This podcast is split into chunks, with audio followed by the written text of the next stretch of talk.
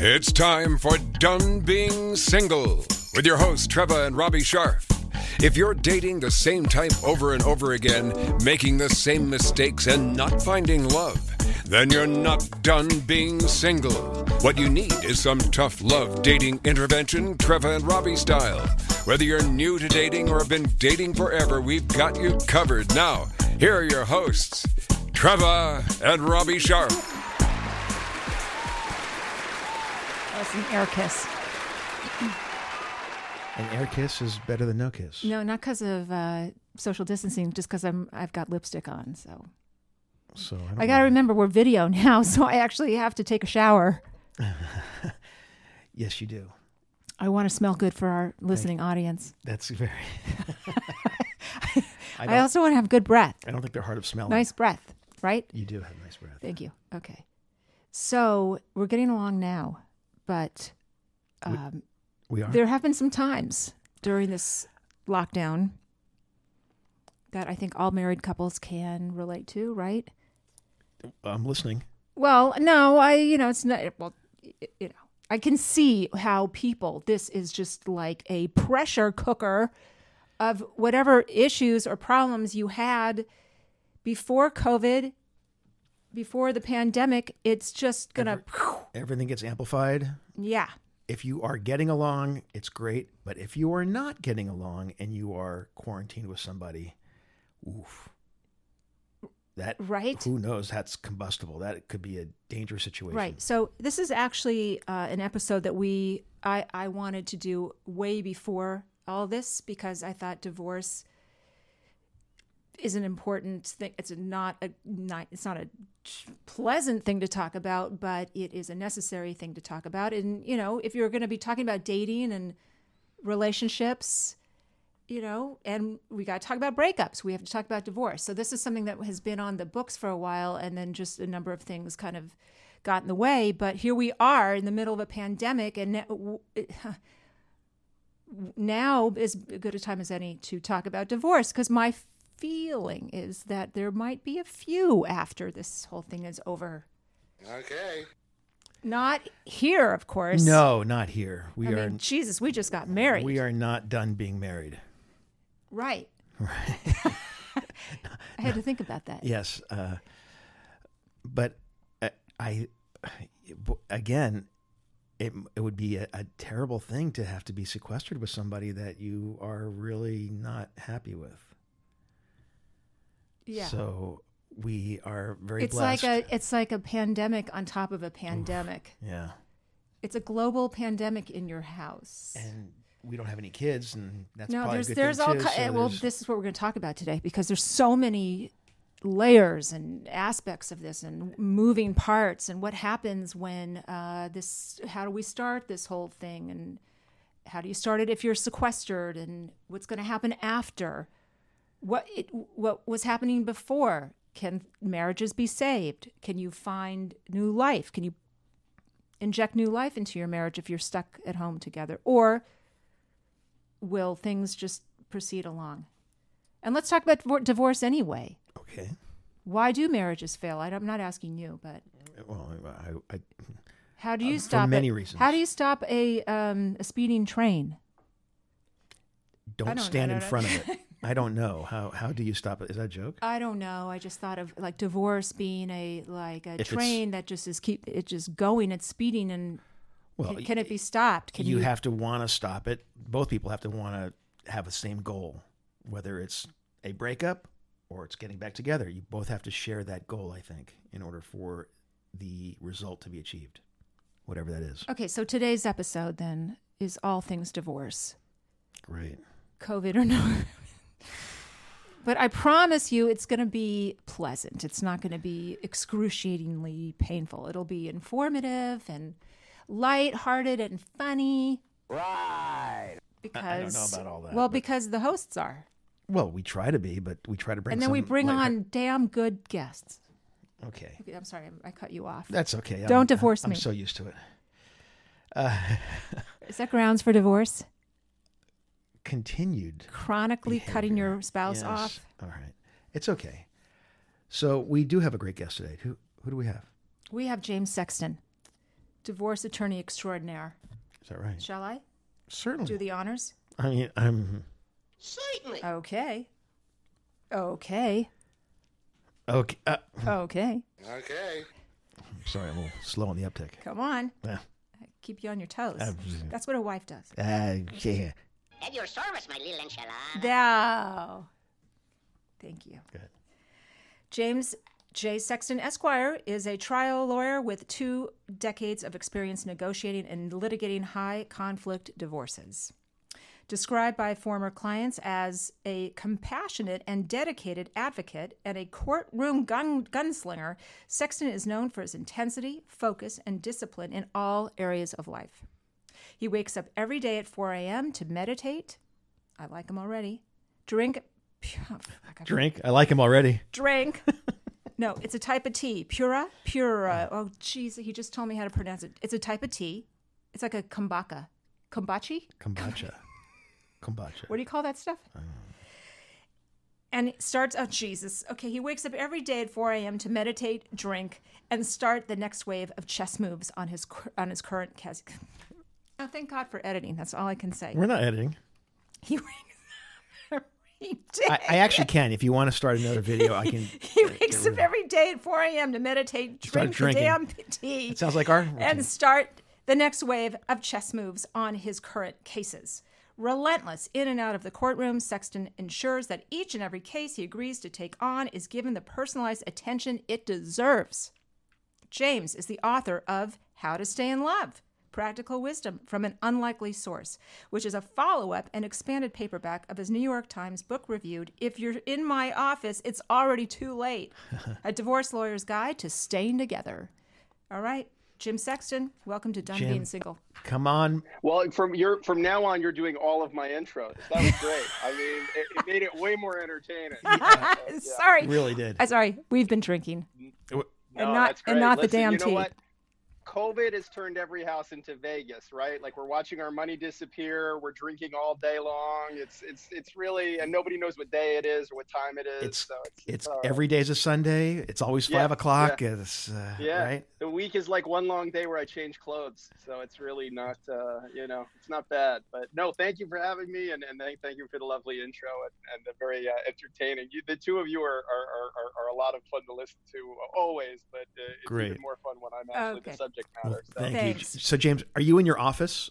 You look like you're I in an am office. actually. I So am you're- in my office. I, I had um, quarantined my office. I, I told the, the, my staff to work remotely about March 12th, uh, really before this thing started to hit heavy.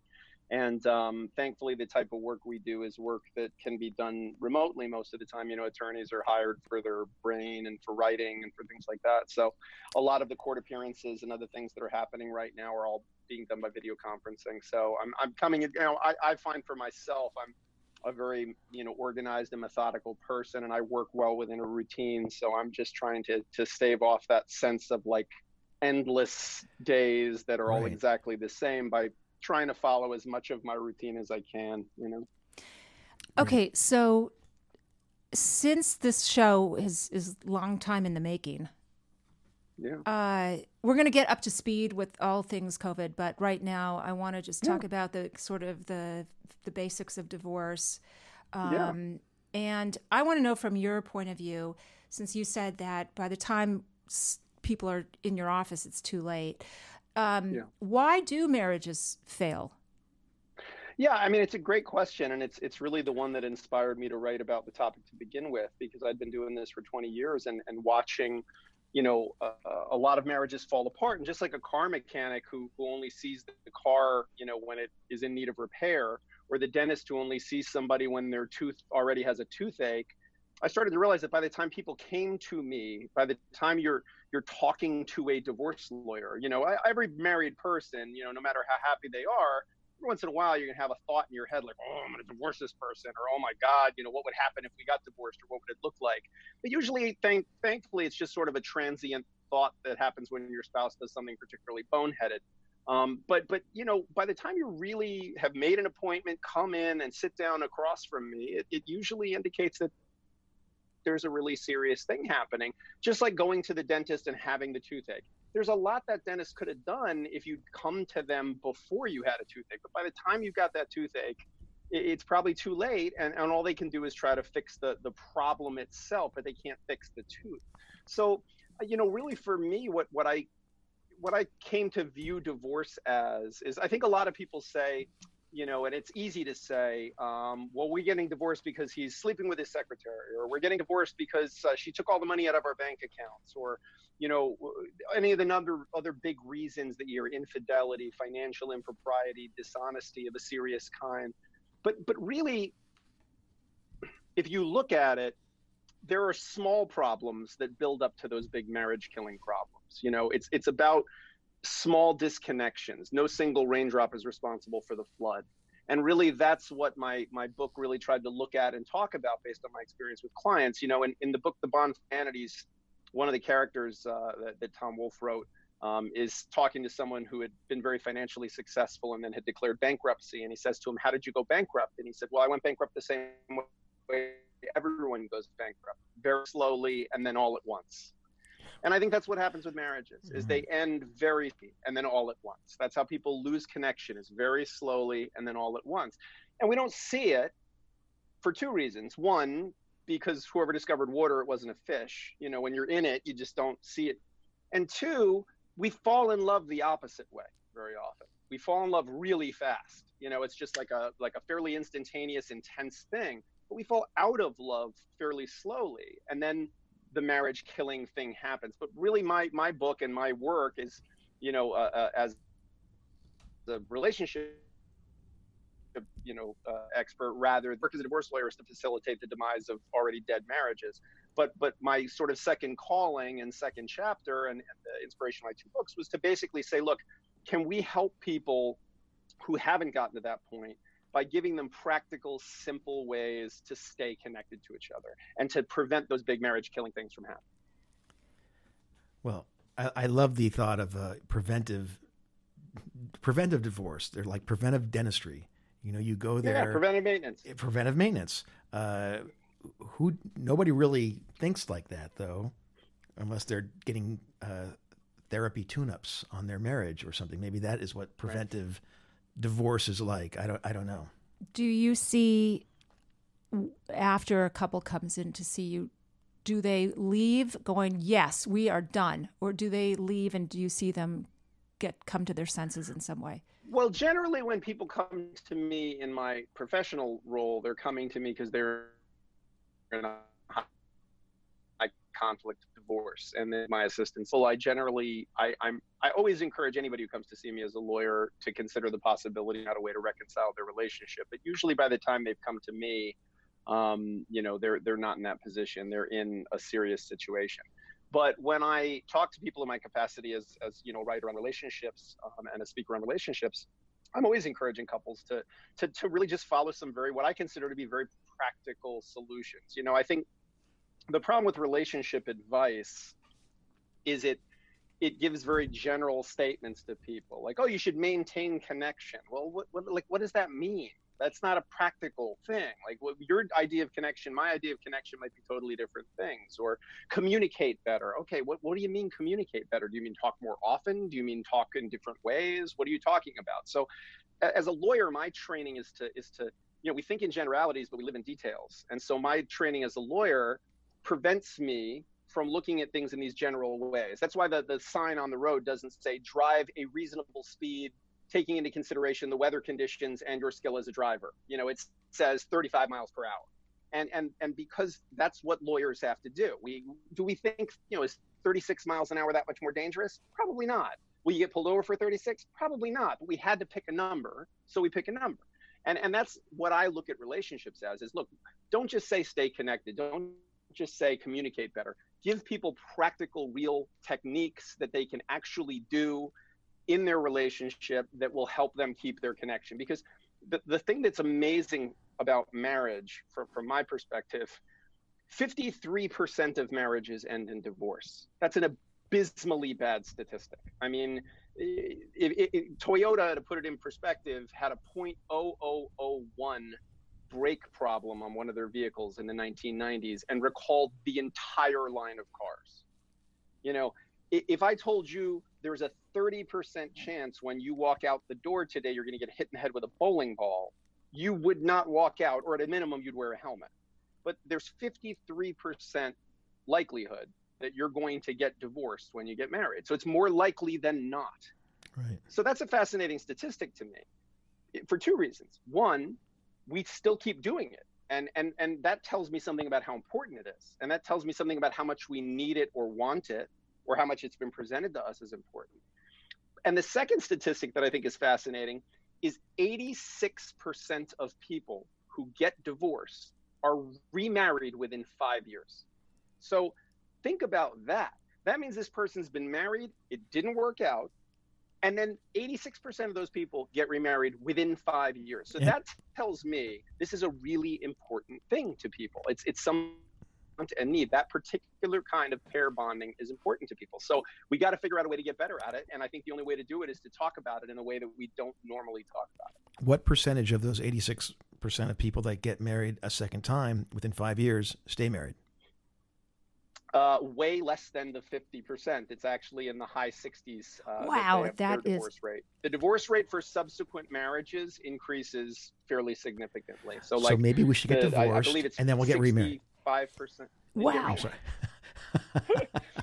You know, it, it, it, but it's really funny because to me, it's one of the few things. I mean, we live in an increasingly curated world where everyone is, you know, posting on social media the greatest hits moments of their lives and the best pictures of themselves and the best face of their marriage and all the greatest moments.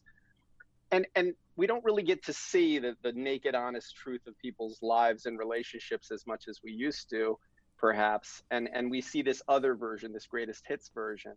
And and I think it creates in other people, the observers, this belief, this mistaken belief that everybody is doing better than they are and everyone's happier than they are and no one is struggling ever the way that they are.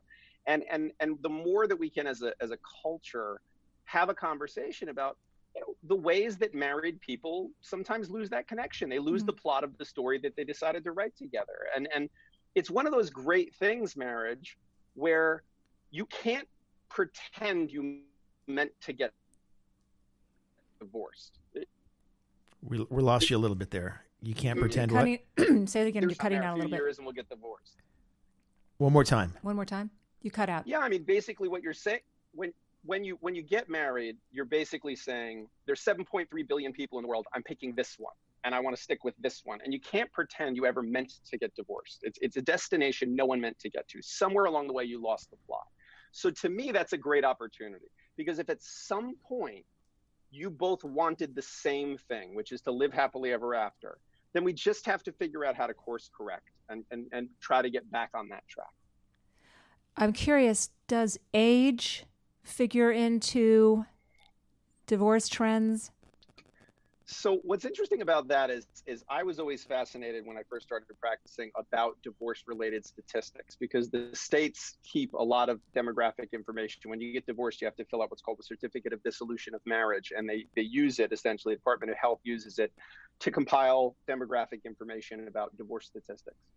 And there is really no rhyme or reason to it.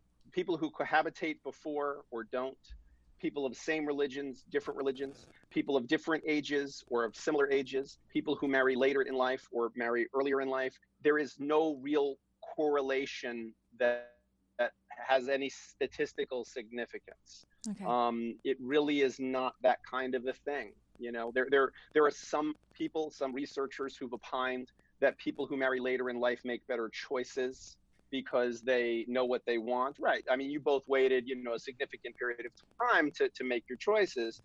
There's a school of thought that says that you make a more informed choice when you do that. There's another school of thought that says that you've had so much time living as a single individual that adapting to cohabitating with another person is much harder to do. It's just like learning a foreign language is easier when you're a kid. So, you know, it, it, it really can go both ways. Well, I mean, you married an angel, though, Bobby. So, I mean, you know, how can we possibly, you know, Yeah. Okay. I, you're I playing above, you're playing above the rim. So I, you- right. you have okay. keep it together. You, you're right about that. Uh, well, no. listen, in the interest of full disclosure, and I've said this before, and I've I've blogged about this before. It's not easy when you get together later in life, especially Sure. for. Uh, I mean, really. Well, Robbie had some relationships. I did not. I never. I She had never, lived- cohabitated. She never lived with anybody before, yeah. So. so it's still new to her. So yes, you do. At a, you do with age become a little bit more dug in. Uh, your habits are harder to break. You just get set in your ways. That's just human. There's nothing wrong with that. But you know, when you're talking about um, you know making a serious commitment to someone, it does have its challenges. Yeah, and and it's something that you can control for. It's something that that if you are able to come up with, you know, one of the things that's interesting about married couples or even unmarried habitate is we we a conversation about how to have a conversation. You know, most people learn how to fight with their spouse when they're in a fight with their spouse. You know, which which to me is very odd. It's like learning how to swim once you're in the pool, you know. So like for a couple to sit down at the beginning of a marriage and to say, you know what, at some point we're gonna bump heads. We're gonna disagree about something. It might be small, it might be big. How how does that look for you? Like when you're do you, are you the kind of person that like I don't want to go to bed angry? Or are you the kind of person that needs a little time to like cool off? Maybe it's better that we talk in the morning. Are you the kind of person that if you walk away, I should come after you and kind of make you look at this? Or, or are you the kind of person that I shouldn't come after you because you realize you need some space in that moment and you're trying to stay calm?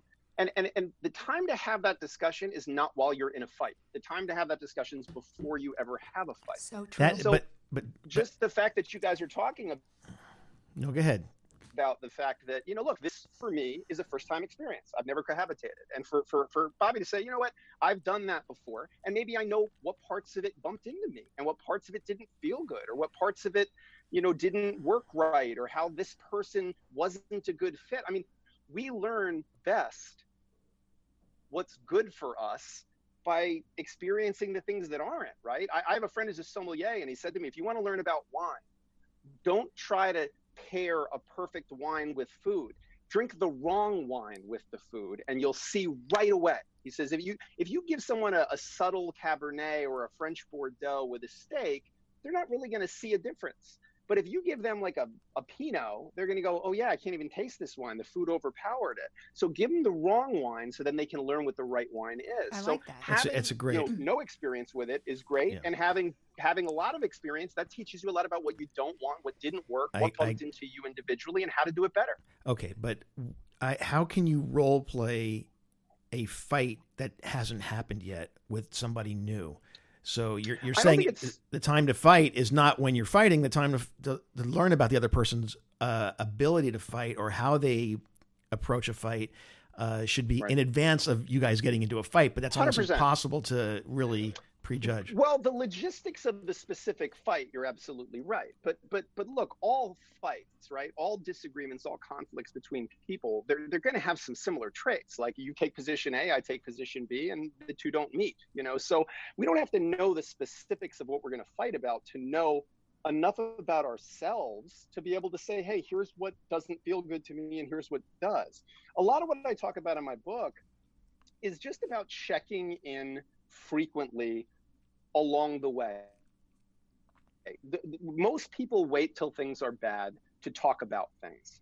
And, and I understand the human need to do that. If, you, if I don't have to look at it, maybe it's not real. You know, I, I, I've been saying during this COVID pandemic how, you know, in my office or in my home, I, it's kind of easy to forget it's going on. And then I go to the grocery store once a week and I put on my N95 mask, and all of a sudden it's like, okay, yeah, this is real. This is really going on. Now, that's not a good relationship strategy, you know, to just say, well, I'll just sort of ignore anything until I absolutely have to. What I call there's a chapter called Hit Send Now, where I talk about this just technique of, of when there are little disconnections. Because what we get taught is, and I'm sure you heard it, Bobby, when you got married, you know, every man gets told, listen, the two most important words, yes, dear. That's all you need to know. Just learn how to say yes, dear. And, and it's a joke, and I get that people make it, but the truth is, making, we get taught don't make little things into something bigger. You know, don't bring up little things. Wait till you pick your battles. The problem with that is that the little battles, the little things, those little disconnections are the things that build up into Right. big things. And, and, and everyone who's ever been in a relationship knows that. That's how you're eating breakfast with your spouse and you're talking about, you know, the best way to cook uh, bacon.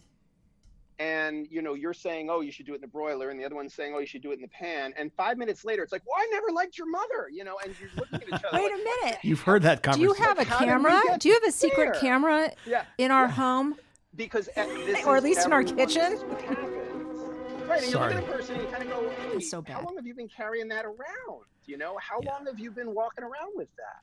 And so my my idea is, and what I advocate for in the book, is is addressing those micro disconnections right away, and and doing it in a way that's not confrontational, that doesn't make the other person defensive. You know, Mhm, if I come mhm. up and I say to you, you know, I really want to talk to you about what you said last night. It kind of sat wrong with me. You're now you're on the defensive because you maybe you're not in the mood to talk, or maybe you feel like you have to respond right then.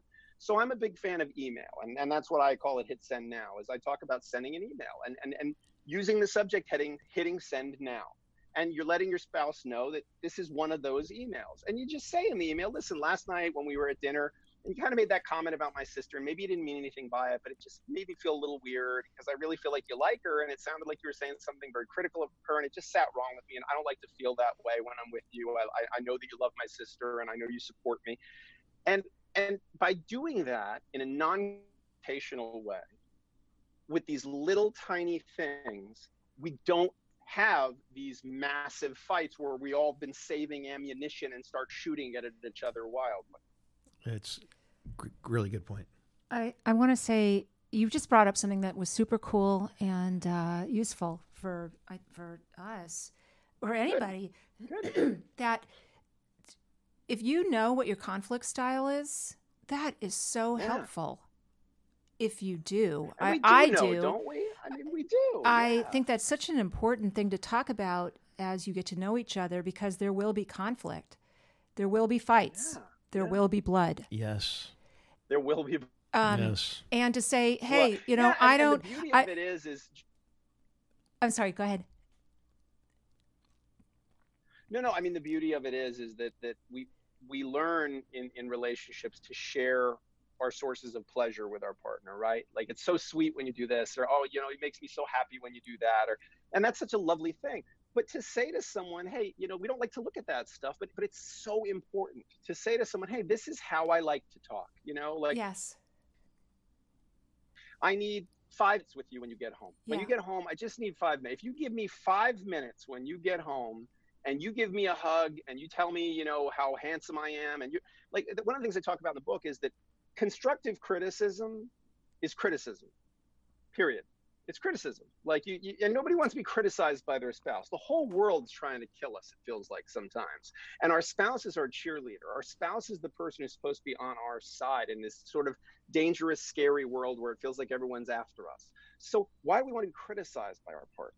But but the truth is we don't have to criticize our partner in order to let them know the ways that we think things can be improved. We can do it, and I talk about it in the book with with with praise. We can do it the same way you would and not to be condescending but the same way you would train a puppy or that you would teach a child. You know i the example that i give is i, I dated a woman for, i'm a lawyer so you know during the week i wear a suit except during covid and uh, because i'm usually going to court and i'm clean shaven because i always like to you know sort of present in a very professional old school lawyer way.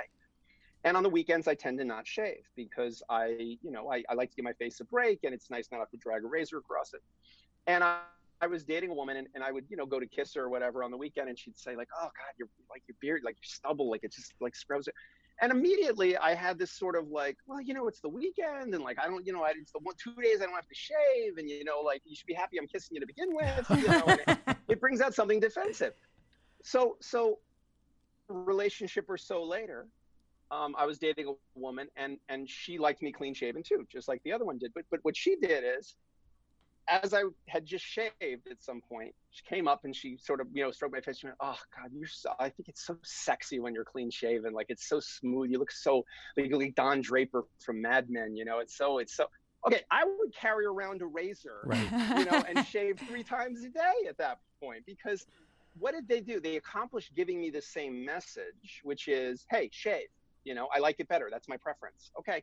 But they did it in a way. One of them incentivizes me because I I want to be desirable to my partner. I be you know charming and handsome and attractive to them. Whereas the other one, it brings out my defensive side, and and we can all do that kind of you know behavioral manipulation with our spouse in a, in a loving way, in a way that really helps them bring out the best in themselves for us. You missed your calling. Good stuff. Right, wait, Is so, it too late for you to become uh, a marriage and family yeah, therapist? Well, actually, that's that's my next question. Uh, is that yeah, divorce lawyers make a lot more money than divorce and than family therapists. Do. Okay, but how I much? I don't know any therapist that make eight hundred dollars an hour. Oh, right. Well, unless no. What kind of therapy are we talking about? Uh, yeah. Okay. That's true. Okay. But so.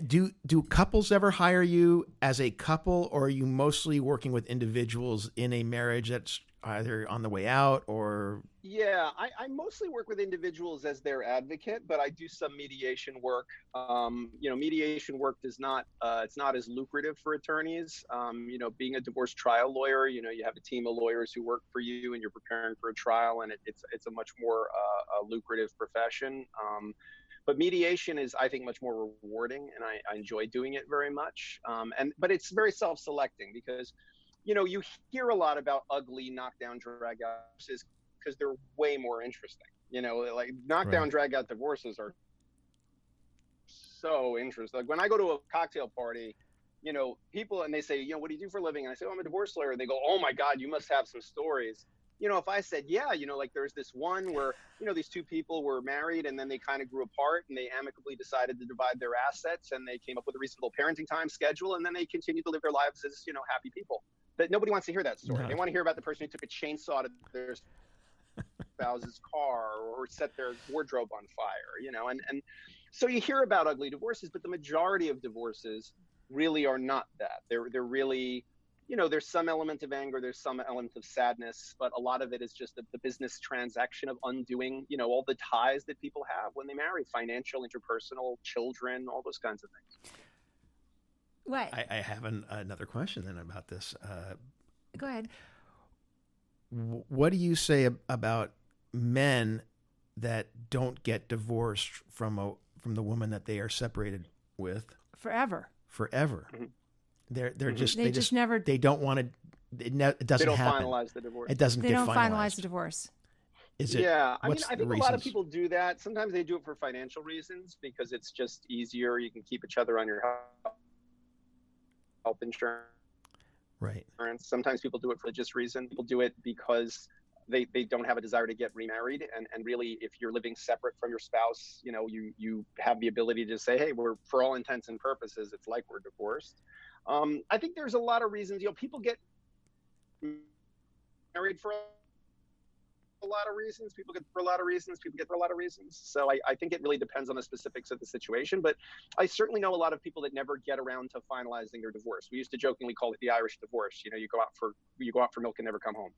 You know, and and uh, and and that's uh it's like you know, the, it's like a, the Polish a, wedding, right? But right. But what that so, lasts for days, or is that a Polish birthday? I can't remember. I, I don't know, right. but uh, what happens uh, um, if if the both people want to date again? It I think it really creates uh, issues for let's say a a guy who doesn't get divorced from his spouse and is dating and then the woman who's he's dating can't really feel secure and confident right. that this is going to go anywhere because you haven't yeah. pulled the trigger yet and so yeah yeah i think it's good to finish you know what's on your plate mm. before you yeah you, you know before you you you you, you of course um, i think that but i i also do understand that the reality of people's lives in my experience is that that sometimes making a new connection is the thing that makes you realize the deficiency of the connection you had. You know it's very easy to sort of fit people with horns and halos and say oh the person who cheats is a bad person and the person who's been cheated on is a victim. But i don't really know that my experience of, of sitting across the, the, the table from you know thousands of people who've cheated and who've been cheated on um, that it that it's quite that clear because I think there, there, the human need for connection is a real one and a profound one. And I think that sometimes people don't. I find very often with my female clients um, who who've been you know engaged in infidelity that often the affair is the thing for them that shows them, okay, the fact that I could feel this way about another person and that I would even act on it after feeling that way really shows me that this relationship is over. That sometimes it's the it's the like, you know, the the the intervention moment for them where they realize, wow, this thing's really beyond repair. You know. So I, I think human emotional complexity comes into play. I once read that women are more likely to take back a husband who's cheated than a man is to take back a, the wife that cheated. Do you find that to be true? Yeah. Um, yeah, I mean, I, my sample is self-selecting because the people who are in my office usually haven't taken someone back. They're usually moving forward with a divorce. But I will say that I, I have found, as a general premise, without being too too uh, sexist uh, in in my perspective, that women are are far more forgiving. Right um, in general than men are. But what I will say is that once a woman has crossed the line from forgiving to being unforgiving, there is a fury that comes there that is unmatchable almost by, by a lot of my male clients. I think Shakespeare had it right yeah. have no fury like a woman scorned. Uh, part two to that to that question is that the number one marriage killer, infidelity. Yeah, I mean, I get asked those questions a lot about what's the number one marriage killer, and I, I always tell people the number one marriage killer is disconnection. Um, but I, I think that disconnection leads to a number of marriage killers, and of course, I think by by and large, any divorce lawyer will tell you that that most people, when they come in and say my marriage is ending, it's either adultery or substance abuse issues. Substance abuse issues is, is ranks right up there. Alcoholism yeah. is a huge one, uh, probably still the biggest. But in the last 10 years, I would say opiate addiction is, is a huge thing too. I mean, we have a lot of people. Unfortunately, opiate addiction, like alcoholism, doesn't discriminate over class lines, or racial lines, you, right. you know, or anything. I mean, and, and, and so we have, you know, I've had people who were married to a successful financial professional who made eight nine hundred thousand dollars a year and went from that to being a heroin addict because they had a, a shoulder surgery and got hooked on oxycontin hmm. so i mean it you know it's it's it's really shocking how how prevalent substance abuse issues can impact things and i think those are that's not as sexy as when you talk to people about infidelity um, but the truth is substance abuse is is I, oh, I would say the more insidious and, and the you know the, the the more unfortunate because it creates all kinds of other problems in terms of danger to children. do you find do you find that the substance abuse uh, issues in a marriage uh, will get worse if both parties are not looking to get help for this, or they one person maybe the the abuser is not acknowledging it or not willing to yeah. go for an AA or whatever it is. Yeah.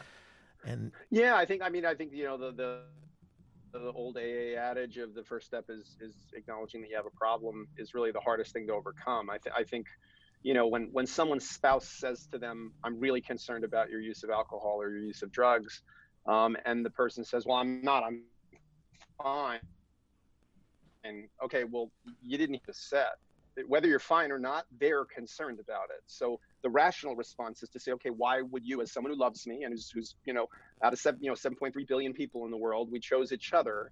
If this person is worried about my substance use, it, it is something I need to look at. Whether I feel I need to look at it or not, it is something I need to look at because they've said it's a problem for them, so it's a problem for me.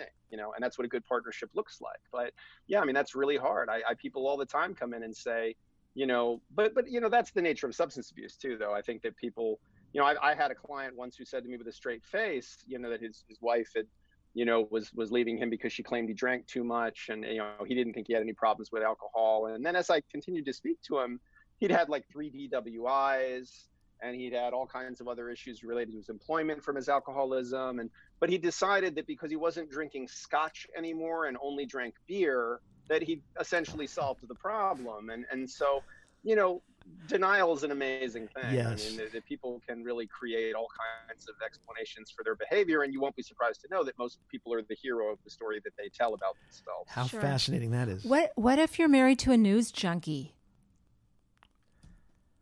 A news junkie. Yeah. You know, I've, I've actually had I had a, a divorce where, where, where the woman's primary complaint guilty uh, uh, was that her husband watched Fox News all day. That's and she was a progressive liberal, and she married a guy who was conservative, and he would just watch um, Fox News and, and like yell at the TV. That's and enough. it, it made her very like upset because she said like Oh. I'm used to having. You just opened Pandora's box of sound effects. Not at all. I have actually kept more promises than I've made. Okay, here we go. So okay. Uh, be like like Okay. Uh, I wait. I have a question. you, okay. Yes. Uh, so getting back to issues between couples, trust obviously is a very big one. And sure. are there exercises, and maybe this is more in the therapy realm than legal, that couples can do or that you have for them to perform so that they can show that they are building equity back in the trust bank, so to speak? Yeah, yeah, yeah. That's a great question, and I and I think you know all of the issues in my book are primarily mental health issues, and all I'm trying to do as a lawyer, who I'm just pointing out what I see. I'm pointing out what's showing up in my office. You know, there, there, there. So I I've got a lot of hands-on time listening. You know, really, people lie to their therapists. People usually don't lie to their divorce lawyer. Like your lawyer and your doctor are the two people you should never lie to. Our only job's to protect you, and we have total confidentiality. So like you can lie, lie to your therapist all you want to, I guess, but but they don't lie to me necessarily. There's no reason to. I get to see all their financial statements. I get to see everything on, you know, I get to see all the information I need to see. So I think I just have a very candid view of people. And what I'd say is rebuilding trust or the way to build trust between people. I think trust is about intimacy. And intimacy is defined as the ability to be completely yourself with another person to be authentically yourself with another person. And how does that develop? Well, that that develops with a feeling of safety, right? Feeling that you're not that the, the things you share with that person aren't going to be weaponized against you. And the feeling that that that the relationship will be deep and that there'll be some tangible benefit to you by sharing authentically who you are, not telling this person what they want to hear, but telling them what what's true and what what needs to be said, you know, because I mean, that's that's the definition of discipline is is trading what you want now for what you want most. You know, what you want now is I don't want to get in a fight. But what you want most is an authentic a relationship with real depth that's going to sustain and survive and, and, and be there for you, you know, and, and you be there for it. So I talk a lot in the book about, you know, how do we do that? And I think the way to do it is, you know, basic communication, being really open uh, about because I, I what I say in the book is that that I think the biggest problem in all relationship issues is people don't know what they want and they don't know how to express it. You know, so the first step is figuring out what you want, and the second step is figuring out how to express it. You know, one of the things I, I think is fascinating about your relationship as people who came to marriage, you know, a little later in, in, in life um, than the average marriage statistic, is that most people never think about why they're getting married. You know like what what is the problem to which marriage is a solution? You know we do we do like i, I have this tea mug. Okay what is the problem to which this mug is a solution? Well that's easy. I, I can't hold hot tea in my hand you know so i need something to hold it in. You know so so it really is about looking at marriage like you would any technology and and saying what is the problem it's here to solve? Okay well i think when you when you've lived a great portion of your life without using a technology and then that technology gets handed to you you look at it and go well do i really need this? I've, I've kind of i've had a life without it for a long time and and so why would i what problem is it going to solve for me? When you get married and you're 20 years old why are you getting married? Well because you know like i graduated college we've been dating for a while i guess that's what you do next you know? So Right. so i think once you know just to ask the question what is the problem to which marriage is a solution for me i think for everybody it might be different but but does Okay, it really solve fine. that problem Let that's me- a great let- question to ask Let me think about No, this. for let's not you think about it first. okay. it's too you late know, already Oh, Bob. shit. Um, you already made the choice You know, Jim, you sound like a, a super uh, ethical, honest plastic surgeon that sees a patient or a potential patient and says, you know, you, You don't, don't- really need me. Are you sure? Are you really sure you want to get this lifted, tucked, Your neck pulled, done. whatever? And and they turn we uh, gu- guilty pleasure over here. We watch Botched. Do you ever watch? You know what Botched is? oh yeah sure the sure. the Oh, yeah, plastic surgery sure, show. sure, sure, We love it. bro yeah yeah. yeah Okay, absolutely. and I got to give those guys credit. They say no. They say we won't But that's do what this. A good ethical professional. That does. is a good really- ethical professional does that. Ye- yeah. Correct. And that Because makes just me like their industry, we live and die by our reputation. And so, you know, I tell this to clients all the time because I'm a courtroom lawyer. I love to litigate in the courtroom. I love to take cases to trial. But I very often will tell a client to settle a case. And they'll say to me, you know, well, I, I thought, you know, you were gonna, we were going to go fight this out. And I go, look, if I'm telling you, like, I get paid the same whether you win or lose. Like, if you win, like, if I get, I get paid for the fight, and I love the fight. I'm great at it. It's what I do. So if I'm telling you this settlement is good for you, I'm hurting my own financial Right. interests. If I have someone come in and I say to them, look, you don't need me. You should go to a mediator. You know, like yeah, I'm going to do, you know, if, if, if a mediator does it, they're going to do it with a scalpel. If I do it, I'm going to do it with a chainsaw. So go to the mediator. I'm not getting anything out of that. But but here's what I do get. Just like I think a, a, cosmetic surgeon or any other kind of professional, an ethical professional who sends someone out their door gets. I have my reputation and I live and die by my reputation. And that person may walk out and say, you know what, Jim could have taken a bunch of money from me, all amped up and, and told and made my situation worse. Instead, he sent me out to someone who, who would be better. For, like I said, in 20 years of practice, I never did any advertising, and I built a, a very successful firm because I I just always tried to do the right thing by people and always tried to be honest with them about whether I am the solution to the problem that they have. uh can we we have don't tell me we have to wrap. Yeah, it's time. It's getting, it's getting to that. Okay, point. we haven't even gotten around to the big C. The big C. Yeah. Big C, COVID. We haven't even Well, okay, let's talk about it. Okay, we got to talk about this because this is this has to be affecting your What are you, business. what are you seeing? What are you seeing and I, As a I result of this. refer to COVID as the Divorce Lawyers Relief Act of 2020. um, I, I think that, that we're going to see in the United States what we saw in China, which is as soon as they restricted the quarantine provisions, there was a, a massive spike in the divorce rate. And I think you're going to see the same thing happen here. I think that if you take unhappy people, as Bobby said earlier, and you have them, you know, stuck together in, in, in a small space in an extended period of time. I mean, look, you're, you know, you can be the happiest married people in my, my father my mo- father and mother were very happily married for 50 years when my mom passed away and when my dad retired she was ready to kill him because she said you know i said i said for better or for worse i didn't say for lunch and and she did not know what to do with that guy you know? And she actually said to me like you got to let him come work in your office like a couple hours a day because i'm gonna kill him if he's here all the time. And and and she did. He used to come in and like do the banking and like help go to the post office. Be- because the truth is is that the best relationship is going to feel some strain in this kind of a stressful situation. But the prob the relationships that already had problems that the volume is going to be turned way up on those problems. And, and and and plus there are going to be tremendous issues related to child support. You know people who have existing divorces and existing child support orders you know with, with 26 million people filing for unemployment in a one month period that's unprecedented. Yeah. now 50 states work they're unemployed reduction in their hours. I mean that's going to cause a massive problem in terms of people's ability to pay their financial obligations related to their divorces. And and the values of assets changed. It's gone down from what it was two months ago. People's iras people's you know financial holdings the real estate they own. So it's going to be a boom for divorce lawyers um, or or maybe everybody will go buy my book and live happily ever after. So so it is not a good time to get divorced. If, if you had right if you could not wait time to get divorced simply because everything is in flux right now. right. So, okay. so you know, if someone obviously, if someone is in danger, if they're a victim of intimate partner violence, you know, and they're in a dangerous situation, you know, obviously your safety is the most important thing. It's more important than your assets.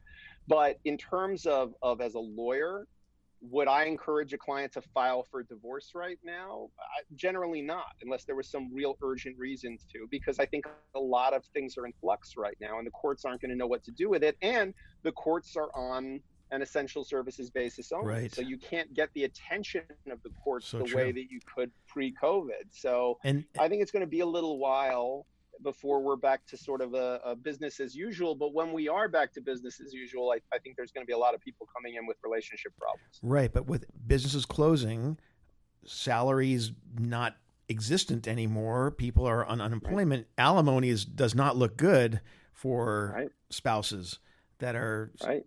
Trying to live off alimony for for either And party. and can you renegotiate alimony because of this? Well, you can in most states under what's called a hardship standard, which is if there's a substantial and unanticipated change in circumstances. And I think we can all agree that COVID 19 has been a substantial unanticipated change in circumstances. I did not think on a Wednesday I'd be wearing a sweater and recording a podcast and not in court right now. I mean, normally this Right. would have to be after five o'clock Eastern Standard Time because I'd be in court the rest of the day. So none of us saw this coming. And I think that it's not going to be a hard argument to say to a judge, hey, judge, I, I didn't know that COVID was going to happen and that half the workforce was going to get laid off, or that my entire customer base, you know, if I'm a restaurant owner who's been very successful, okay, I don't have a restaurant anymore. And, and when my restaurant reopens, are there going to be customers who have the money to come in and spend at my restaurant? Even if even if we get rid of COVID right now and say, Right. okay, we we've got a we've got a everyone's got immunity all of a sudden, we've got a vaccine all of a sudden. It doesn't mean everyone's going to have the assets to be able to, to you know, we, we took a hit. Everybody took a hit for a few months here. So I, I think it's a it's a challenging landscape. We won't know what it really looks like until it happens. Agree. We're all on the edge of our seats. and that's car- that's called a hardship standard. Yeah, hardship standards usually what they call it. Okay. What, what what are you what is what are you so interested in that for? I- I- It's just- she's because I know I Taking have a few friends, okay. and I, I'm wondering how things and if that's going to be, you know, Yeah. Well, some Have you- kind of an excuse. Oh, I can't pay, or I can't. I, you know, I have to lower my alimony. Well, it, and- it, it, it can and will be, and you know, to a person with a hammer, everything looks like a nail. that is the truth. So what I'll say is, is I think what we're seeing now is, you know, people are using COVID and COVID-related things. However, people, you know, people in divorce, they'll hit each other over the head with anything they have. I have a lot of clients right now who, as soon as COVID came, if they had the kids with them, suddenly they were epidemiologists. Suddenly they were, oh, nope, the kids can't go to dad anymore. Sorry, uh, the kids are with me, and I'm afraid they're going to get. And the other parent, Wow. even if they were an infectious disease specialist, suddenly is like, yeah, don't worry about it. Send them, send them over. You know, so people who are getting divorced very often are not at, you know, I see, I see good people at their worst. I, I, I represent people who in their day jobs are CEOs, surgeons, you know, respected, intelligent people who make great decisions. And I see them at a time very often when they are just doing dumb things all the time, every day, because they're just so close to it. Okay, so and that that's got to be a real tough thing to expose to them and show them. Uh, take a step back, take an overview, and look at how you are doing something because Yeah. you're just admitting that these very intelligent people are making dumb decisions because they're too close to it. Yeah. But what's good about that is that, you know, I, I- I have the temperament for it because I have the ability, I think, and I don't know how I developed it, but I have the ability to tell someone in a way that is like snaps them out enough that they, they see it and they hear me because I'm not a shrinking violet if you couldn't figure that out. But I, I also don't do it in a way that makes them feel like confronted and belittled, you know, because I'm very aware, I talk about in the book, I'm very aware of my own foibles and issues as a person and i'm very candid and open about them and i'm comfortable with them. So i'm not judging someone when i say look you're a really smart person but you're doing really dumb things right now. Right. they know that's coming from a place of love. My only job is to protect that person. And you know, if, and I, if i'm saying something it's to protect them. Did I read in your bio that you're also divorced? That's where I was going. yeah yeah i've been uh, divorced for a long time. I, I have a wonderful relationship with my ex-wife. She's one of my closest friends and we raised two great kids together. we got divorced when our kids were very young and now they're 22 and 21 How's that possible? You look Well- like you're 25. You're 25. a law school and a junior in college. Yeah. Oh, thanks. No, I'm 47. Ah, you're But, still uh, you're a well, kid. she was my college sweetheart, so we were quite young when we got married. So. and That's how what- is how's the date? You can say that all day to me, Bobby. You can. No, uh, okay. How's the Sorry? date? How's the dating world for you? Are you dating? Um, yeah, I mean, you know, doing what I do for a living, that's a hard, you know, that's a hard world to navigate. Um, but I'm, I'm very fortunate. I'm in a relationship and, and, uh, it's a, it's a real good one. And, uh, Great. um, I've been very fortunate in that regard, you know, and I, I think that, that, uh, you know, I, I made a point of being in a relationship with a person who respects the fact that I'm someone who has respect for my ex-wife and who, um, you know, I have friendly relationships with most of the women I've, I've ever been involved with romantically. And, and I'm, I'm, I'm with someone who's, you know, mature enough to see that and to understand it as, as a sign of who I am. And, uh, and, and, you know, thankfully that's uh, that's a good thing. Excellent. Um, we have to wrap, We do have to wrap. but I This has you, been you so- have to come great. back on the Sure. show. Yeah. Okay. Really awesome. You have to come back on the show because there's a whole part two to this to dating single parents and dating divorced parents. This is- Yeah. there's a Oh, whole yeah. Oh, dating yeah. aspect to this, which, um, which by the way, both of us have experienced more probably me because I dated tons of separated and divorced guys. yeah, And I and I will say, uh, you you compared it to uh, wine tasting or becoming a wine expert. Um, Yeah. I would say you just not, and you That's have to well drink a lot of wine, but you got to kiss a lot of frogs. Yeah, yeah, amen, amen. But but I think it's a learning experience because Yes. you're learning what you don't like. You're learning what doesn't fit you, and, and I think that's a that's a blessing. I would also say that it helps to have gone through it, to walk in their shoes. Sure, sure. It it helps me give advice because both of us give advice because we dated for so long. We were so we were Yeah. single. You know, we yeah, had every experience in the book, and so I, I think it's Yeah. it helps. It makes us and you relatable and and more yeah. able no, to. it's a great topic, and, and dating dating post divorce is a huge topic. Oh and my Yeah. God. big. And, and and then dating post divorce when you have children is another topic. Okay. And, and dating someone who has children. yes. Those are all when part of you it. maybe do or don't have children that's another really you know I, I was very when when my when i first got divorced my kids were seven and nine and and that was a real and i was really like you know still a, a hands-on dad i had my kids about half the time and so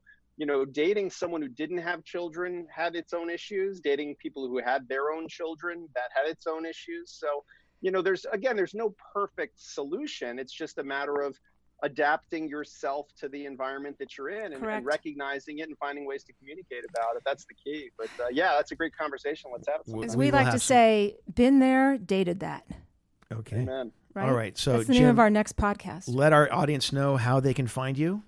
And Hopefully, Uh, they won't be able find to. uh, they won't. But hopefully you won't need to find me Yeah, right. but you can find me and you can find information about my appearances and uh, my book on uh, my firm's website, which is www.nyc, like New York City, divorces, D-I-V-O-R-C-E-S dot com. And I'm also on Instagram at, uh, at NYC Divorce Lawyer. excellent. Okay. All right. So What's the name of the book? Uh, the, the the first book was if you're in my office, it's already too late. A divorce lawyer's guide to staying together. Um, you can get that on Amazon or also on Audible. Uh, if you want to listen to me talk for eight hours uh, on my audiobook. And then uh, How to Stay in Love came out uh, earlier this year, and um, the How to Stay in Love: Practical Wisdom from an Unlikely Source. And both of those are you know wherever books are sold. You can pick them. Excellent.